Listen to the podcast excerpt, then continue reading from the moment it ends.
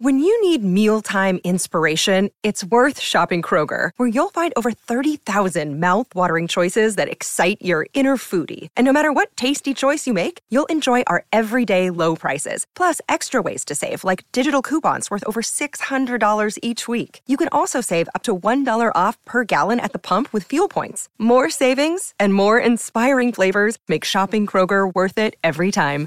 Kroger, fresh for everyone. Fuel restrictions apply. Welcome to the New Books Network.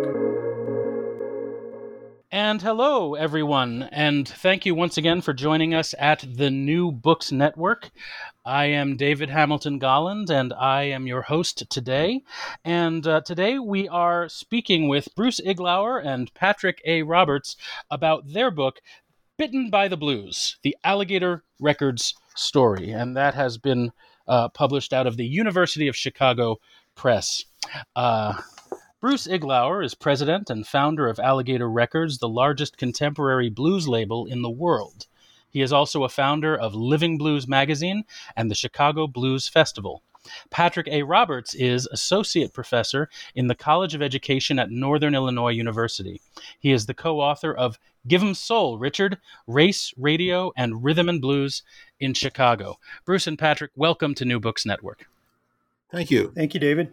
Well, let's get right into it. You describe in vivid detail how you, Bruce, discovered Hound Dog Taylor at Florence's Lounge in Chicago's South Side in 1970 and started a lifelong career in the blues. So, what I'd like to start with is what happened before that? What were your musical influences before that fateful evening, and how did you come to be there? well, my musical influences were uh, very prosaic. Um, I grew up on my mother's collection of Roberts, Rodgers and Hammerstein musicals, and then, of course, on regular top 40 radio. Um, I was born in 1947, so I heard pretty much all of the early years of rock and roll. And then in the uh, early 60s, I became enamored of uh, uh, the folk music boom that was going on. Uh, not, I would have to say, not with the depth of studying of the traditional music, but more the commercial end of the folk music boom, the Kingston Trio, Peter, Paul, and Mary uh, type of type of music. Uh, and I even got myself an acoustic guitar and a harmonica and attempted very badly to be a musician for a minute. In 1966, when I was going to Lawrence University in Appleton, Wisconsin, uh, I heard that there was a folk festival at the University of Chicago, which is the school my sister attended. And I decided I'd go down in January of, of 66 uh, because it was a folk festival. Uh, I didn't really look closely at the lineup. I just figured uh, there were a lot of artists. It's going to be good. So I, tra- I traveled there. And as part of the festival, I heard Mississippi Fred McDowell a one man from Como, Mississippi, playing a, a guitar with a, a, metal slide on his little finger, uh, singing some traditional songs and some songs that he had written. And it was the most direct, the rawest, the most emotional music that I had ever heard in my life.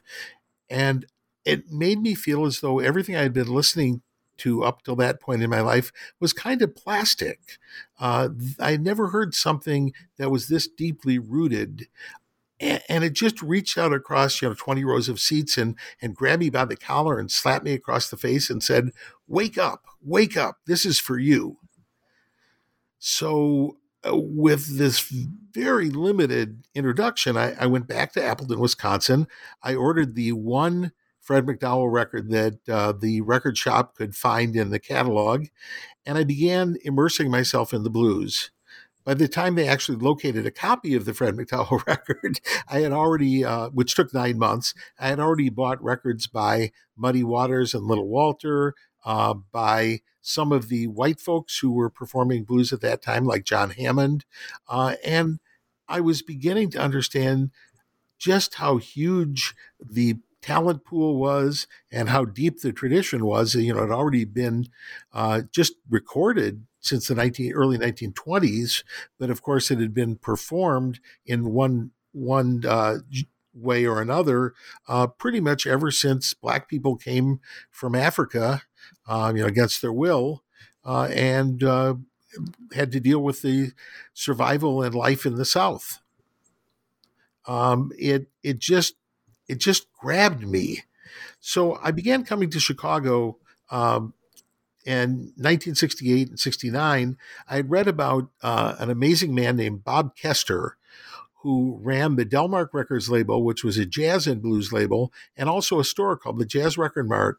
And I had read that if you showed up at the Jazz Record Mart and uh, asked that Bob would take you out to the south side or the west side to the blues clubs in the black community, and you'd get a chance to hear this music in its own normal environment. So, armed with only that information, I took the bus to Chicago and went to 7 West Grand to the Jazz Record Mart, a, a very small and kind of seedy record store, and met this charismatic guy and listened to him talk. And he was incredibly knowledgeable about music. He was incredibly opinionated, and he was had an opinion about pretty much every single thing in life. And as I wrote in the book, as I listened to him, I thought, I want to grow up and be that guy.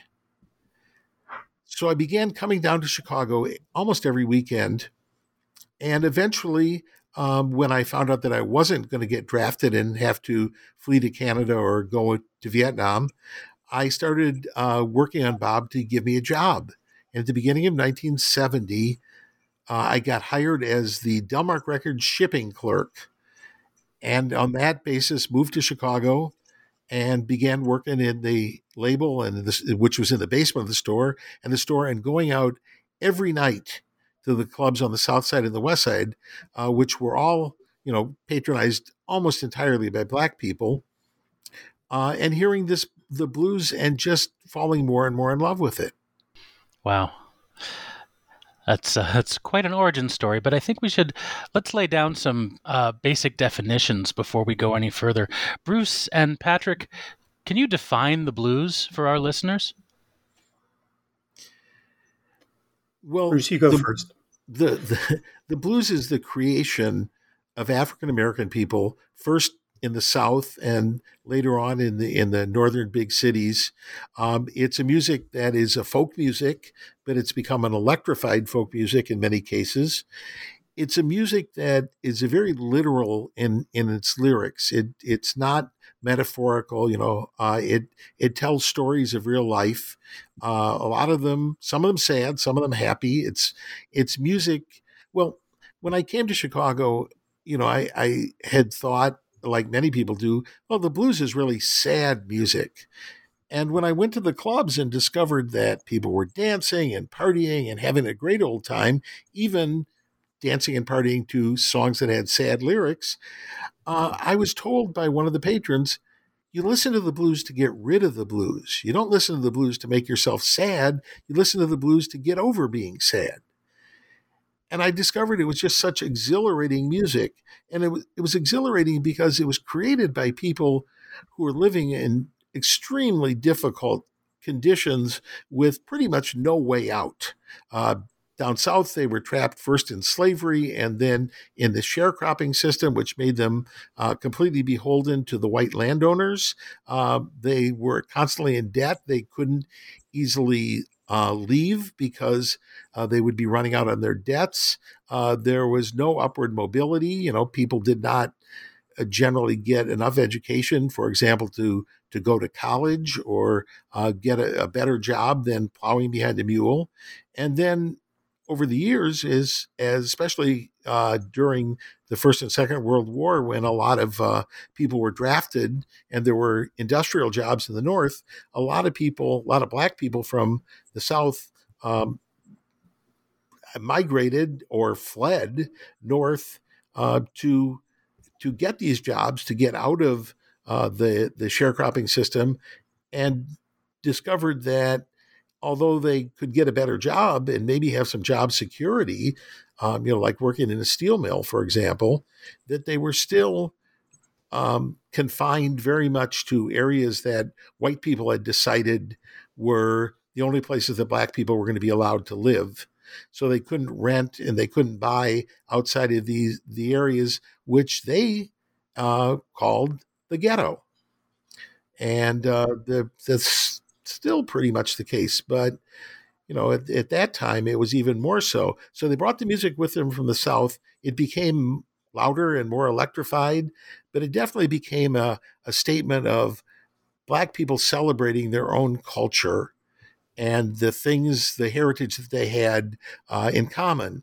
Now, over the years, you know, people like me, um, you know, white people, and and sometimes uh, you know, people in, in other countries and on other continents uh, discovered this music and fell in love with it, and in some cases, uh, tried to perform it. And they took that music that was a traditional African American music, filtered it through their own experience.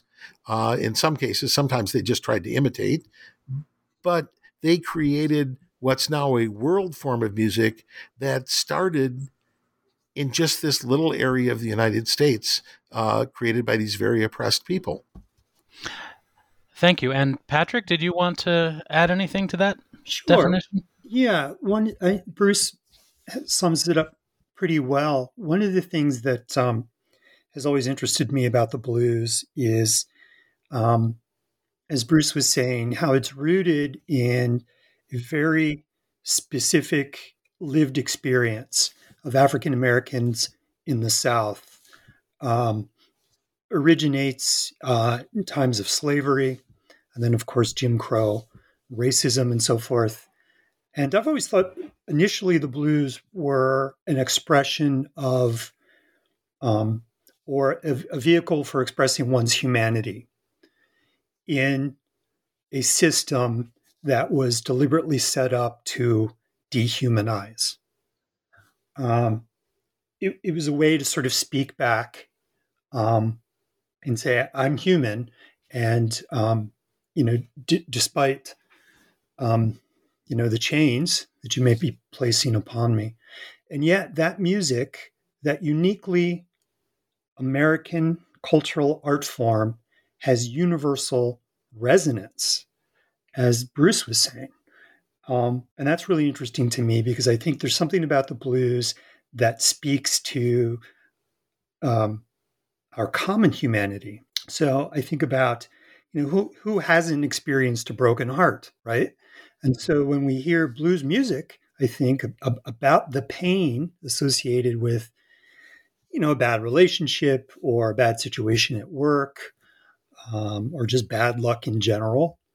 I think that that has um, resonance across um, you know our, our, various different backgrounds and so forth so I, I, think blues because it it originates in this very human experience continues to have resonance um, you know across racial and ethnic and, and nationalities and so forth and what a powerful right form of cultural expression that is if it has that kind of kind of impact. Well, let's drill down into this question of um, the lived experience, uh, because I guess the most famous um, non Delta and non Chicago uh, blues uh, grouping of musicians would would be the British blues, and you've written that they lack uh, a lot of that lived experience of the Delta or the the ghetto, and so uh, I'm wondering if uh, if uh, musicians uh, and artists like John Mayall, for instance, uh, do they become more authentic only by collaborating with African American expatriates like Eddie Boyd and Shuggie Otis, or do they have a lived experience that they can bring? Uh, sort of where where where's that balance? Is what I'm asking.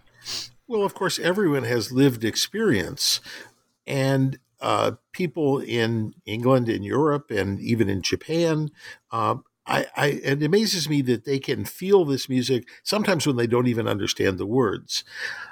Some of the collaborations that have happened with British and European musicians um, and American blues musicians have have been very artistically and emotionally very satisfying. Uh, there's an album uh, when the early Fleetwood Mac, which was a blues band, came to Chicago and recorded with a number of Chicago blues musicians, uh, including uh, the late great Otis Spann, the wonderful piano player, and, and made records that stand up very well over the years and stand up very well next to uh, records made entirely by African Americans. Um, I think that that being amongst uh, people who grew up in the tradition, amongst I was going to say real blues musicians, um, you know, I certainly would never claim that I understood or walked in the shoes of uh, Black Americans, but I've spent a lot of time in, you know, vans and station wagons, riding thousands of miles to gigs, and uh, spent time talking with a lot of African American people about aspects of their lives that are beyond music. And a little bit of, of that experience, I guess, has sort of rubbed off on me. I don't want to overstate that, but I think I understand more what it's like to be a black person in America than I certainly than I understood, you know, before I moved to Chicago. Um, and you know, I was a nice middle class suburban kid in a ninety percent white suburb. Uh, I I didn't get it. I read about it, but I didn't get it. But being with the people who've lived that, and and who still find joy in their lives, you know, they're not sitting around being depressed about, you know, yeah, life is tough, so let's make the best of it. It's not life is tough, so let's sit around being depressed and crying all the time. Um, I I think that that that has helped me understand the blues and has helped you know the the musicians, the British musicians or the white American musicians who have spent time with those artists understand it more deeply. Yeah, you know, one of the things in in working with Bruce on this book that um, really was eye opening for me was um, realizing how how how much pop, popular music is indebted to African American musicians and artists. Um, the you know just the influence of of blues music, um, of course, on rock and roll, and then the the British invasion and so forth, and sort of tracing those genealogies, I think is is um, really important because it it it helps um, it really helps illustrate how entwined um, the African American experience is with American uh, culture or generally. You know, it, it's not just it's not just you know British blues bands and and early rock and roll, but a lot of the seminal country artists uh, you know, the Jimmie Rodgers, the singing brakeman, and and Hank Williams and Bill Monroe, who pretty much single handedly invented bluegrass music, all talked about the black musicians that they were inspired by and that they knew personally, and in many cases taught them. Uh, so music has crossed cultural lines, uh, even when uh, people were living in segregation and not next door to each other. Uh, and I would argue that a lot of the roots of country music are based in African American music, not to mention the fact that the banjo is an African instrument that was adopted by white people. Well, let's talk a little bit about your process. Uh, you come from sort of uh, different worlds. One of you is an academic, and one of you owns a record label. Uh, how did the two of you come together, and what was it like to work together on this? Well, I'll start this one. Um, I met Bruce in uh, 2010 at a book release party for Give 'em Soul Richard, um, the book I wrote with uh, Richard Stamz, who was a pioneering African American disc jockey in the 1950s, in the early 1960s.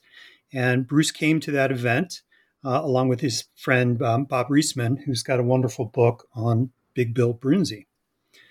And uh, we were introduced somehow, and I, I think I mentioned that, oh, you know, um, you ever thought about writing a book about the history of Alligator Records? And uh, and uh, we, so we talked a little bit about it. And a few months later, we hooked back up, and um, you know, thus began an eight-year journey, about eight years, in um, in bringing bringing the book together.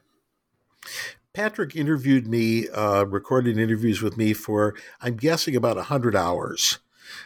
Easily. And he, then they were transcribed by you know people that we had to to pay to do it.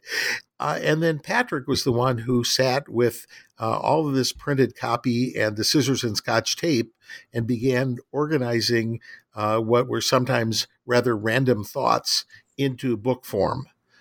Uh, and then after that, we rewrote a lot of it uh, when we the story that we were trying to tell began emerging more clearly, and also when we got feedback from our publisher, uh, because I had thought that this was going to be pretty strictly a music book, uh, and the publisher wanted more of the business of the label than I had thought people would be interested in. Uh, one of the things that I tried to do very hard as, as this book was created was I wanted to be a camera. When I walked into Florence's lounge on the south side and heard Hound Dog Taylor and and uh, thought, this is the happiest music I ever heard. You know, this sad music called the blues. This is the happiest music I ever heard, and this band has to be recorded. Uh, and that was in January. I'd lived here, lived in Chicago for about three weeks, and that was in January of 1970. And I wanted the book to describe what it was like to be in the club, the how congenial it was, how much people knew each other sometimes for decades, uh, the amount of socializing, the dice game out front, the uh, the lunch truck that sold pig ear sandwiches that was parked out front every Sunday. That was the only day they they had music. Uh, the literally hundred year old man who lived upstairs with Florence, who had been uh, a member of the U.S. Cavalry, the Buffalo Soldiers, uh, fighting Geronimo. And lived there, and we celebrated his hundredth birthday there, Mr. Hill, the guy who who wrote notes about every musician who came and went off stage, you know, as, as people would come and sit in and jam, um, but wrote these notes in a huge ledger in a language that none of us could read, which he swore was Korean. And he was an African American guy, and it would seemed odd that he might know Korean, but boy, was he good about just chronicling everything that happened. Um, and, you know, the occasional, there were occasionally fights. There was, oh, there was a, um, a stripper who came every, every Sunday, uh, shake dancers, as they're called on the South side and the West side, um, who would change into, um, the, the dancing outfit, which of course had removable parts, uh, in the in the restroom because there was no there was no backstage, there was no dressing room. And our speculation about what the actual gender of the person was, because it was quite unclear. Uh, but he or she would end up on top of somebody else in the middle of the dance floor uh, as the climax of the uh, of the performance, and all these things that were happening that were so outside of my experience, and so energizing, so much fun. You know, I I went to Florence's almost every Sunday because it was the most fun I had all week, uh, and a great deal of it was because of how happy and exhilarating the music was and how raw it was, and I wanted to to tell that story and to have people understand what it was like to be in the clubs, what it was uh, like to be in the recording studio, what it was like to be on the road with the musicians, uh, more so than I wanted them to hear about me. Um, I'm the least interesting person in the book, in my opinion. Yeah, I, I would say that's true. Bruce is the least interesting person, but that that's what's so exciting about the book, and that was uh, what was so fun about um, you know, helping Bruce bring those stories alive. And uh, there are just so many interesting, fascinating, colorful characters in, in, the book. Certainly the musicians, right? I mean, starting with Hound Dog Taylor and, you know, all the way up, you know, through the current roster. Um, and so for me, it was an education, uh, just learning about um, the musicians, Koko Taylor, Fenton Robinson, um, learning about Professor Longhair and uh, Johnny Otis for example, or Katie Webster, who, who you know I didn't know at all, and then um, the very rich cultural history of the club scene in Chicago um, in the 70s. Just just these clubs, these blues clubs that dotted the south and west sides. Just wonderful stories. And so it was really fun to um, really a privilege actually to to to get to help Bruce, you know, capture these stories and, and capture these personalities and the vibe of the clubs. And I, I think we did a really good job of that. I think the book really, in, a way, vibrates with the vibe of many of those clubs, as well as the recording studios. And so I was also interested in learning about um, what it means to record an album and working with personalities who maybe aren't quite used to being in a recording studio. And so, how do you bring out the best? How do you recreate the spontaneity uh, in the studio that made the club experience, you know, so exciting? Um, and then, and then, you know, other artists that are, are fairly well known, uh, Johnny Winter, for example, or um, you know, um, Stevie Ray Vaughan makes an appearance in the book as well. So that it just was really exciting. And then Bruce mentioned the part on the business side of the of the recording industry, and that also was eye opening for me. And I think also um, from what I've heard from readers, they find that quite interesting as well. Just learning about the uh, independent record distributorships that existed across the country. Um, just really interesting stories about an, an entrepreneurialism. Uh, of course, Bruce is in starting Alligator Records, but so many mom and pop on distributorships um, and record labels, for example, Trumpet Records, which Bruce can talk about.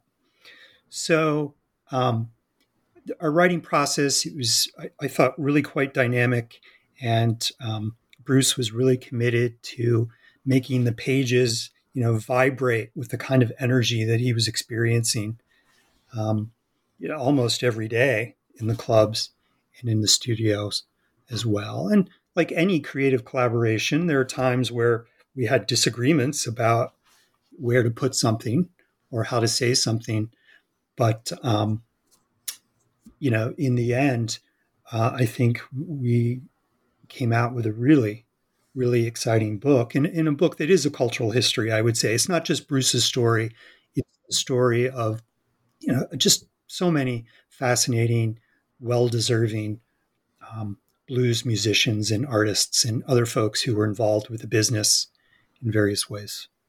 There's even an action and adventure scene. yes. Do tell. Uh, well, I'm assuming that you're referring to uh, the 1978 experience I had with uh, traveling in Europe with the Son Seals Blues Band when we were in a train wreck and ended up uh, in Norway at the bottom of a embankment uh, with one end of our train car uh, in a in a fjord, you know, in a, in a very cold, deep fjord, and nobody able to get to us to help with the the rescuing of people, as well as our drummer Tony Gooden, who was very badly injured. Um, he, he, was was cut literally to the bone. Uh, you know, I for some years I had the suitcase that was soaked in Tony's blood, um, and and my finding that uh, that I gone from being the road manager of a band to the road manager of a train evacuation, uh, and and finding, you know, I I have to say that you know I'm a natural born coward, uh, and you know I will avoid uh, you know life threatening situations whenever possible, but I found myself in a situation where I was the person who literally had the door to the the exit door out of the back of the train on his shoulder, uh, unable to move, until the entire train car was evacuated. And I was pretty sure that night that I was going to, since the train was sliding, the train car was sliding into the fjord, I was pretty sure that I was going to end up dead that night, um, drowned in a train car uh, at the bottom of a fjord. And yet I managed to find the the courage or the strength to stand there you know, with this train door on my shoulder for about an hour while uh, the bass player, Snapper Mitchum, um, uh, ma- amazingly brave man who uh, was a Vietnam vet, um, was dragging people out, uh, injured people out, and uh, kind of if they could stand, we, they jumped into the water because that's the only way we could get out.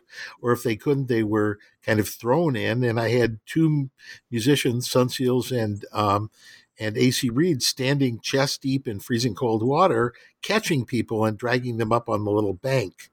So it was it was the an experience that that helped shape me because you know I grew up I was kind of a kind of a, a wimp uh, and an, and certainly a nerd, and I didn't know that was in me.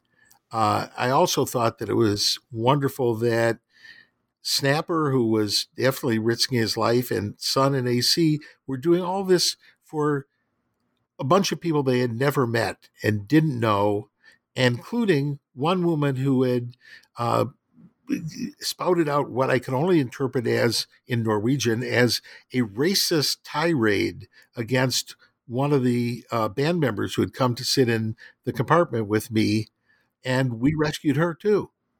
Um, I, I, don't know how she felt about being touched by black people. Uh, um, it, it, was a, a really a life changing experience. And, and the way I, you, you know, write about it is just sorry.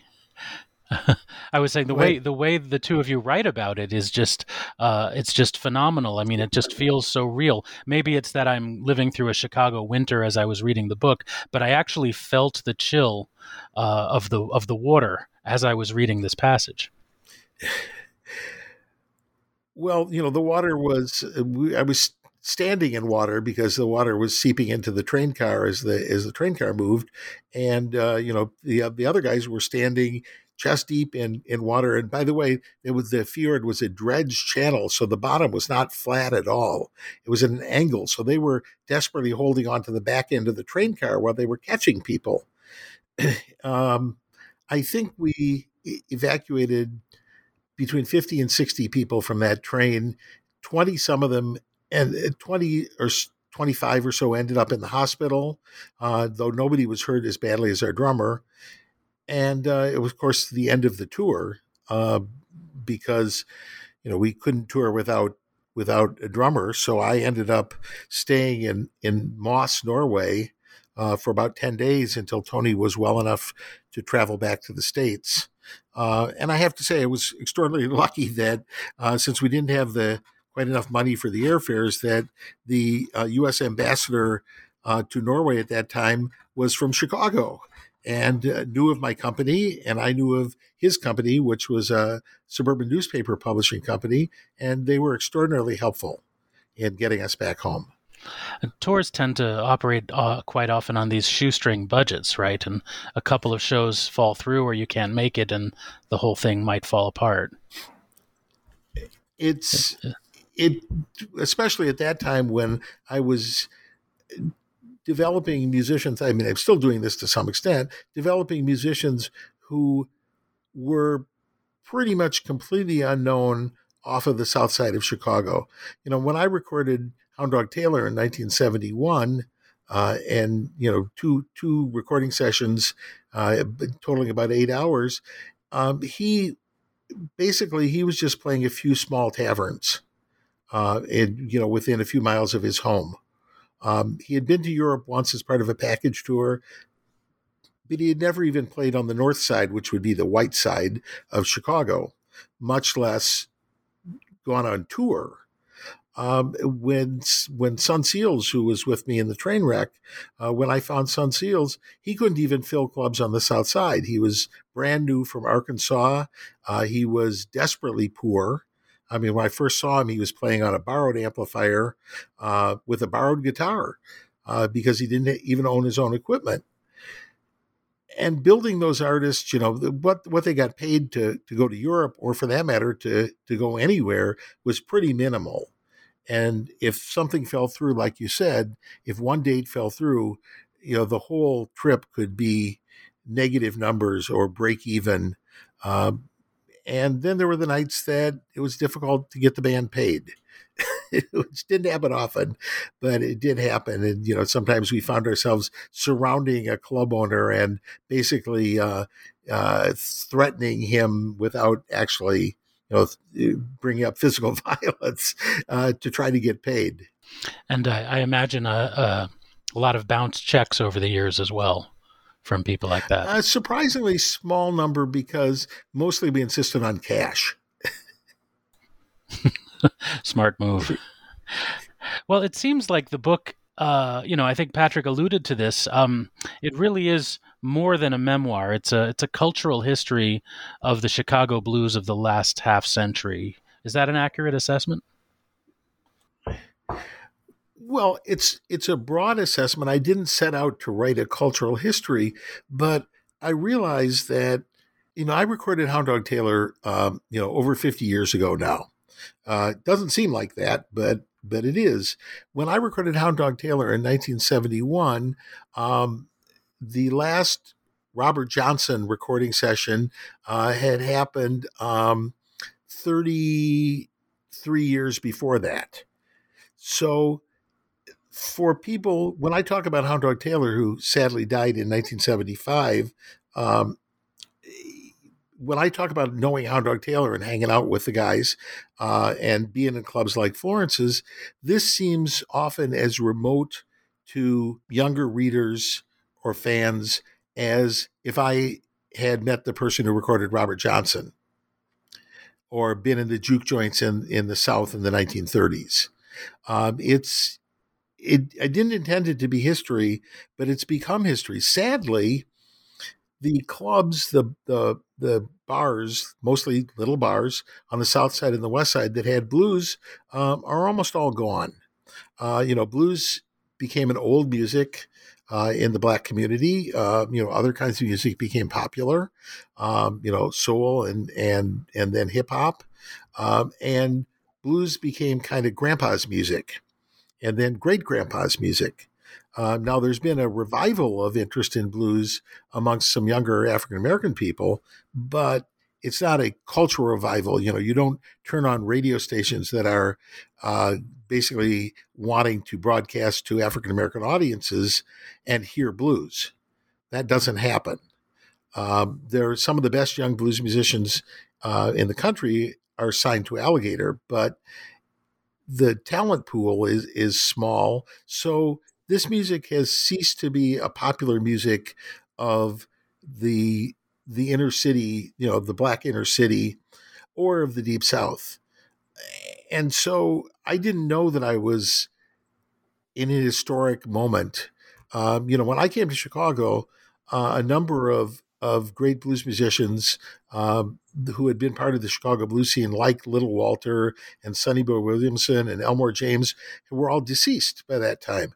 And I thought, I'm here in the later part of the music, which is true. But for the people I, I tell about, you know, being in any one of uh, literally probably a hundred clubs that I went to over over the first few years I was in Chicago, you know, to them it seems like I was there during the golden age, uh, and I didn't know that this wouldn't last forever. It's really um, striking, I think, uh, in in the book how the the landscape changes over the 50 years. So Alligator Records celebrated its 50th anniversary last year in 2021. And 50 years is, uh, Bruce suggested, is a long time. And a lot changes. And the book is a really, I think, important chronicle of how certainly the club scene in Chicago changes. I mean, that's certainly a cultural change. How the music business changes over 50 years. Um, you know, Bruce starts out in 1971 and he hits the road with a trunk full of of um, Hound Dog Taylor records, and he drives from LPs, thank you, and drives from distributor to distributor to record uh, to uh, radio stations and so forth. Tries to get some radio airplay, then goes to the distributor and says, "Look, I got radio airplay." Um, to today, you know, having to deal with with online streaming services, and you know, I that's quite a shift. Um, the the the changes in the in recording technology. When Bruce records Hound Dog in 1971, they basically are mixing as they go. Isn't that right, Bruce? Yes, it- we. I couldn't afford multi-track recording, so we mixed the record as it was being recorded. So there was no fixing later on that was possible, and of course, everything was recorded live in the studio. No, no overdubs, nothing. No, nobody coming back and recording a new solo or anything like that. Uh, just basically right out of Florence's onto tape. Um, and it, I mean, that was what I could afford so I heard the band a hundred times, and I could tell the engineer, you know, this part needs to be louder, that part needs to be, you know, to sound a little brighter, you know, less less mid range, more high end, and uh, you know, the vocal needs to be louder or softer. Um, but it was mostly what the musicians did. It wasn't what I did, uh, to, you know, to make the record sound great. It was what the musicians did to make the record sound great. You know, these days I'm recording on digital on Pro Tools, which is the most common digital format, um, I have literally an unlimited number of tracks. So if I want the the vocalist to sing the song 25 times and then pick the best syllables, which is literally possible from each performance, and piece together a vocal, I can do that. Uh, I can fix, and literally, I can, I can, if somebody hits a wrong note, we can digitally tune it up you know, make it the right note. Uh, and all of this was completely impossible uh, when I started out. Yet still, I make records like I made Hound Dog Taylor records. Not that I that I mix them as I go, but rather I don't don't lay down a, a, a, drum track and then lay down a bass track and you know i get all the musicians together in the studio in a big circle and we record as live as we possibly can. And when we change something, it's to make it more like what they intended to play rather than, you know, the mistake they may have played. Um, it's still, I still want to capture as much as I can that live energy, that feeling that can only come when everybody's playing music together, when they're feeling it in their bodies, you know, when the sound waves are hitting them, not just through their headphones, but through their whole their whole person, their whole their whole body, um, and, and I want the musicians to be excited by each other. I also want to, even though I rehearse records that I produce, I want to make sure that if the band leader gets excited and wants to play three more verses of solo, that the musicians are all prepared for that and watching and know that hey, this is where the vocal is supposed to come, but clearly it's not coming now. So we're just going to bear down harder on the instrumental part. Uh, I still try to do that. And that's not the way most pop records are made these days, but I don't care. the way blues records should be made. Well, and I really think of that as the the alligator ethos. Actually, that I that idea that you're trying to capture uh, in the studio, the the spontaneity and the the energy and the the you know the the sweat um, of the live performance. Um, I for me that's that's kind of what helps define the alligator sound. Um, you know, another really interesting piece of the book that deals with the recording is you really encounter a who's who of um, sidemen. You know, these are the musicians who weren't the band leaders, who didn't necessarily um, have much name recognition, but who were, you know, in the rhythm sections, for example, laying down rhythm guitar tracks or, or drum tracks or um, and so forth. And Bruce mentioned a few in relation to Son Seals. But that's a really interesting um, piece of the book as well is is getting a glimpse at the at the Chicago blues, I guess, community. Um, you were talking about the technical evolution over the past 50 years. Has there also been a musical evolution in Chicago blues from Hound Dog Taylor to, say, Shemekia Copeland? Um, yes. Now, the blues is a traditional music, so it evolves slowly. Uh, Shemekia Copeland still, who is, is now in her early 40s, but I, I first recorded when she was 18, uh, still uh, can does definitely enjoy traditional blues, older styles of blues, and occasionally she's a singer and she occasionally sings those types of songs. But you know, blues has always been been dance music. And I didn't learn that until I started going to Southside clubs because it was the black people who danced to the music much more than the white people, uh, the white audiences. And as dance has dance beats have changed, blues has changed rhythmically. Uh, it, when when I was first hearing blues, it was pretty much the kind of traditional beats that were played down south, you know, in the 1940s and 50s and 60s. But you know, now things have gotten funky and you can hear blues that is, you know, pretty much uh, right up to the minute rhythmically. Um, at the same time, the kinds of stories that the blues tells, for the most part, because they're stories of, of love, both gained and lost. Um, and then there are also blues that speak to other issues, um, you know, issues of, of what's going on in the world or, or in the lives of musicians, you know, work issues and political issues and, and social issues. Um, and that's grown more and more um, as I think the the black community has become more directly I was going to say directly spoken or directly outspoken in expressing um, its concerns and grievances. Uh, you know, the, when when you think that if you say, you know, the boss is is is an, is a jerk, uh, and you're in Alabama in 1940, you know that if that's overheard by a white person, you may end up at the wrong end of a, of a noose.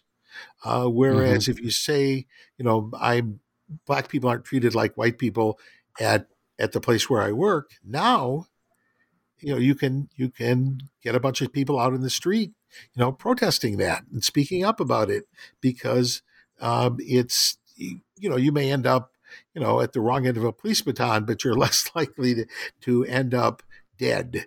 Um, not a, not always, but uh, you know, not if if Kyle Rittenhouse comes to your to your demonstration, but uh, but for the most part, people can speak up now. So that more and more social issues are being addressed in blues, as well as rhythmically, um, you know, things are have become more contemporary.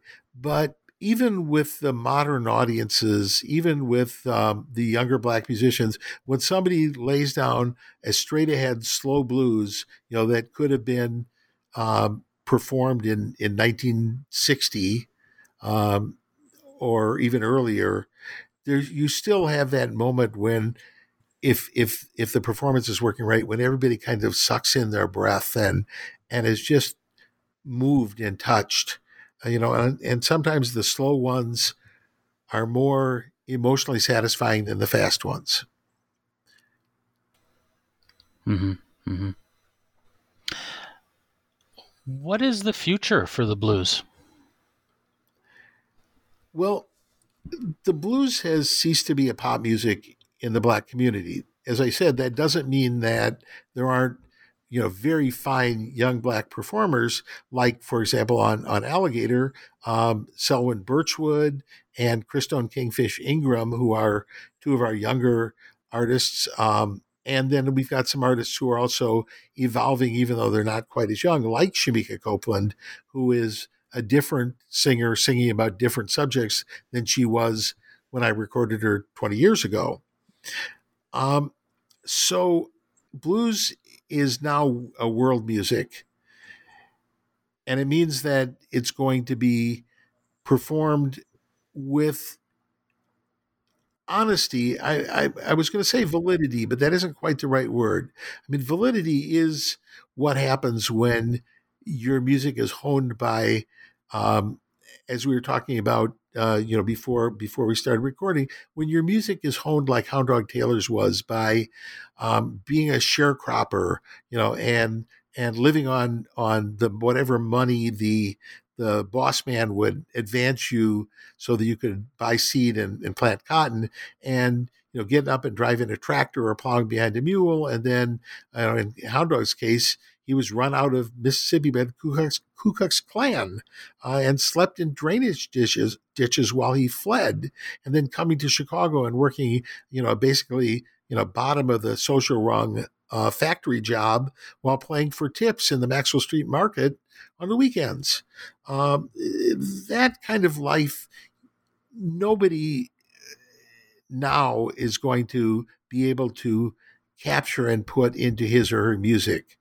Um, thankfully, the oppression of Black people, though still very much a reality in our country and and uh, some other countries, um, is is still is still the case.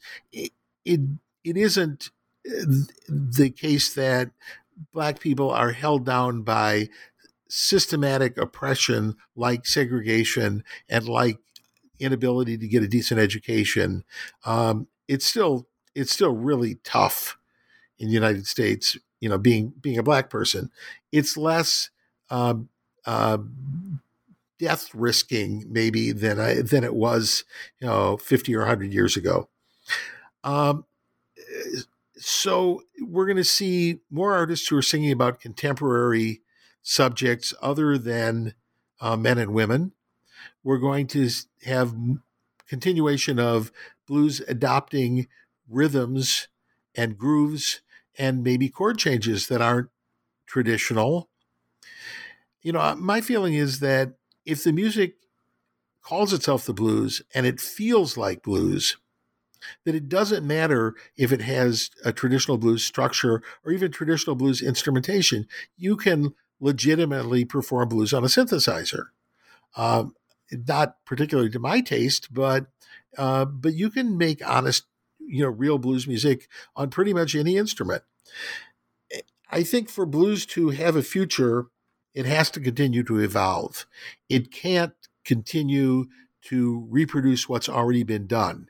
It can venerate what's been done, but for example, Selwyn Birchwood, whom I mentioned, um, does a song in the style of Muddy Waters, except he's singing about police brutality.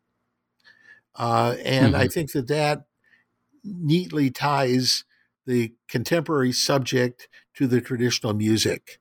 Um, and and uh, you know, I I think that will continue to happen if the if the music doesn't evolve, it will become a museum piece. Uh, like New Orleans jazz has become a museum piece. That's what I don't want to have happen. And it's my personal mission to locate and record those artists who are bringing the blues into the future and who will be the defining blues artists of the next generations. Patrick, anything to add yeah, on that? You know, I the way I think about it is I, I think, well, you know, as long as human beings walk the earth, blues has a future because of the way the blues speaks again to to the human experience and, and you know it'll look it'll look and sound quite different perhaps but fundamentally um, i think it will continue to um, be present and continue to be, you know, a, a vehicle for, you know, expressing, you know, some really fundamental human emotions. You know, blues blues was created for by black people for emotional healing. You know, it's it's to make your life better, to make your life tolerable, to uh, to if you if if things are good, to make things better. Um, it's it's all about the emotional impact and as long as people need emotional healing whether they call it the blues or not this music will continue because the human need for emotional healing continues and a lot of popular music just isn't directed that way. A lot of popular music is sentimental. Blues is anything but sentimental. Blues is always about real life and uh, real life in its good and bad forms. And that's one of the reasons why it continues to resonate with people. Uh, it's it's anti sugar coated. The book is Bitten by the Blues, the Alligator Record Story by Bruce Iglauer and Patrick A. Roberts. Uh, Bruce and Patrick, what are you working on now? Well, one thing I won't do, be doing in my life is working on another book.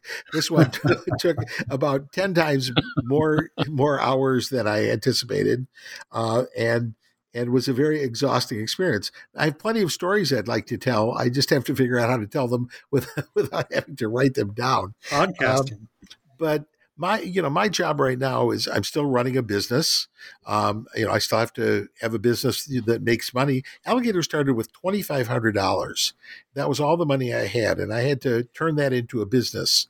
So now we have a business you know that has 350 releases, that has 12 full time employees, uh, and that is bringing music to people literally all over the world. As I said earlier, my job right now, more than any other job, is to find and record the artists who will define the blues for the future. I have a roster, I keep a roster typically of, of 16 artists and bands, um, you know, sometimes 15, sometimes as many as 20. Uh, and some of those artists have become quite mature uh, in years, as as have I. Much to my amazement, I keep forgetting how old I am, uh, and those artists' careers aren't going to recording careers aren't going to last forever. And who comes in their footsteps and carries things forward the way those artists carried things forward is crucial.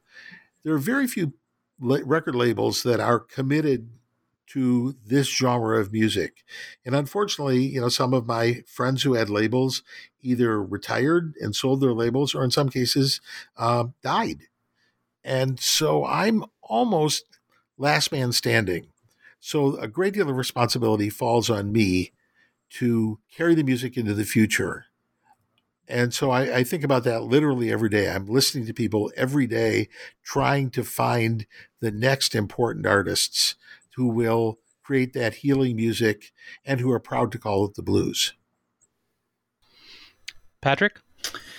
Yes. Well, um, you know these these last two books of mine were detours into Chicago's musical cultural landscape, and uh, it was quite fun for me. And and uh, as I said earlier, I'm just so grateful for to Bruce for allowing me to be part of that story, the Alligator Records story. Uh, right now, I'm working on a book um, on museum education. Actually, I'm a museum educator um, by training. I was education director at the Museum of Broadcast Communications in Chicago uh, a number of years ago, and so I've kind of returned to that work.